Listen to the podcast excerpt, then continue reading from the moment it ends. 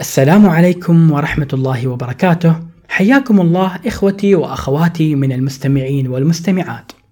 أصدرت الهيئة العامة لتنظيم قطاع الاتصالات ممثلة بالفريق الوطني للاستجابة لطوارئ الحاسب الآلي مؤخرا تقريرا حول حالة الأمن السيبراني في الجهات الاتحادية لدولة الإمارات العربية المتحدة خلال الربع الأول من عام 2020 فلنطلع أولا إلى محتواه هذا التقرير ولنناقش بعدها ما تعنيه هذه الإحصائيات حول الأمن السيبراني وما هو دورنا في حماية مكتسبات الدولة الرقمية والدفاع عنها ضد الهجمات التي تترصد بها.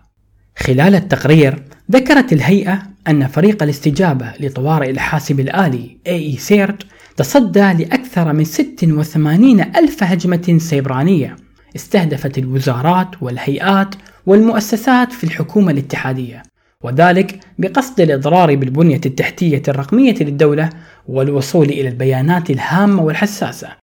إلا أن فريق AE سيرت أوقفها جميعا ومنعها من الوصول إلى بغيتها.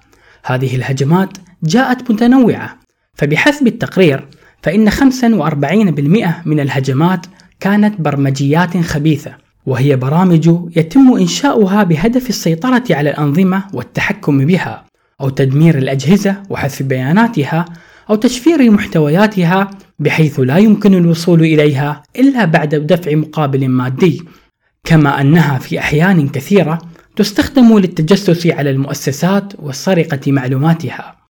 أما النوع الآخر من الهجمات والذي بلغت نسبته 41% من إجمالي الهجمات فقد كانت محاولات للبحث عن ثغرات أمنية في أنظمة الدولة لاستخدامها للدخول إلى تلكم الأنظمة والسيطرة عليها.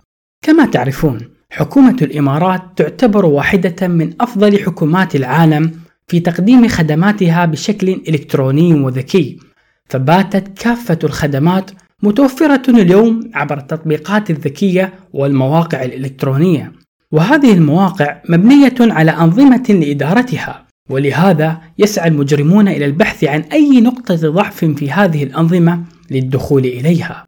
وأما النوع الثالث من الهجمات والذي بلغت نسبته 14% فهي هجمات التصيد الإلكتروني وهي مواقع مزيفة تتقمص شخصية المواقع الرسمية في الدولة بهدف خداع المستخدمين لوضع بيانات الدخول أو معلومات البطاقة الائتمانية لسرقتها.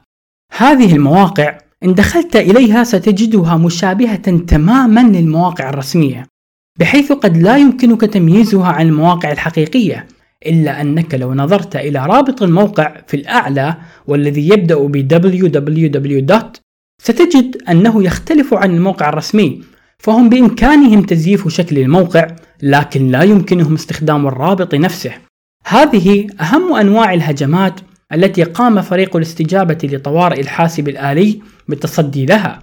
وهذا نتاج ساعات متواصلة يقضيها الفريق في مراقبة البنية التحتية الرقمية للدولة واتخاذ الإجراءات اللازمة للوقاية من هذه الهجمات. فلهم منا الشكر والتقدير. لكن لنفكر بالأمر قليلا. الفريق وأنظمته الدفاعية قد لا يتمكنون من التصدي لجميع الهجمات. وقد تمر بعض الهجمات لأسباب عدة فمن المستهدف حينها ومن يمكنه التصدي لها؟ الجواب هو نحن. لو نظرنا إلى أنواع الهجمات التي ذكرناها نجد أنها غالبا تستهدفنا نحن الموظفون والمستخدمون. فالبرمجيات الخبيثة بمختلف أنواعها من الصعب أن تصل إلى الأنظمة الداخلية للمؤسسات من دون مساعدتنا نحن عن غير قصد طبعا. والأمر نفسه في هجمات التصيد الإلكتروني. ولهذا فالمجرمون في كثير من الأحيان لا يستهدفون الأنظمة مباشرة ويحاولون اختراقها بل يلجؤون إلى خداعنا نحن المستخدمين للوصول إلى غايتهم وذلك عبر ما يسمى بالهندسة الاجتماعية فن خداع العقل.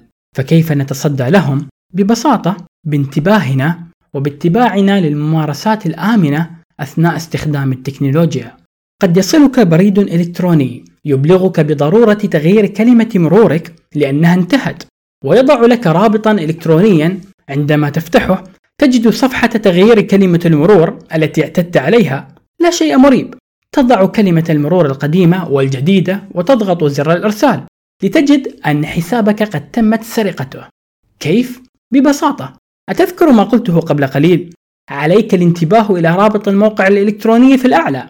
وستجد أن الرابط المذكور ليس هو رابط موقع مؤسستك وأنه موقع مزيف.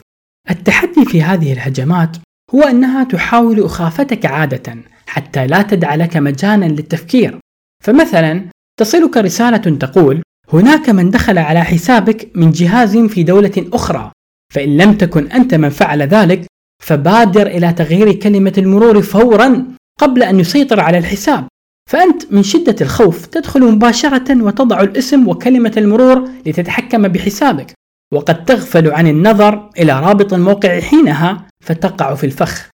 الأمر بسيط ضعها قاعدة. قبل الضغط على أي رابط مرر الماوس عليه. وانظر لرابط الموقع الذي سيظهر لك وتأكد أنه هو فعلا الرابط الحقيقي أو افتح الموقع الحقيقي الذي تعرفه وادخل حسابك من هناك. كما ترون الحل بسيط لكنه فعال أيضا ولأن الكثير لا يقومون به فهم يقعون في الفخ. وفي بعض الحالات تم اختراق مؤسسات بأكملها بسبب هجمة بسيطة كهذه. وقع فيها أحد الموظفين فالأمر يستحق من الانتباه. هذا من جهة ومن جهة أخرى علينا الحرص على اتباع الممارسات الآمنة. فنضع كلمة مرور قوية لا يسهل تخمينها. ونتأكد من تحديث النظام والبرامج التي نستخدمها أولا بأول كي نسد الطريق على من يحاولون استغلال الثغرات للدخول إلى الأنظمة. وإن مرت بنا رسالة أو موقع إلكتروني نظن بأنه مزيف فلنبادر دوما إلى إبلاغ فريق أمن المعلومات في الجهة أو إبلاغ فريق الاستجابة لطوارئ الحاسب الآلي AE لأنك حينما كشفت المحتال فقد حميت نفسك. لكن غيرك قد لا ينتبه. فإبلاغك عما وجدته يساعد الفريق في إيقاف هذه الهجمة أو الرسالة عن بقية المستخدمين وبالتالي تكون قد حميت الجميع بحسن تصرفك. يقول الخبراء أن الإنسان هو الحلقة الأضعف في الأمن السيبراني وعن طريقه تتم أكثر الاختراقات. ونحن نقول بوعيكم وانتباهكم ستكونون أنتم خط الدفاع الأول والدرع الحصين. ضد أي اختراق.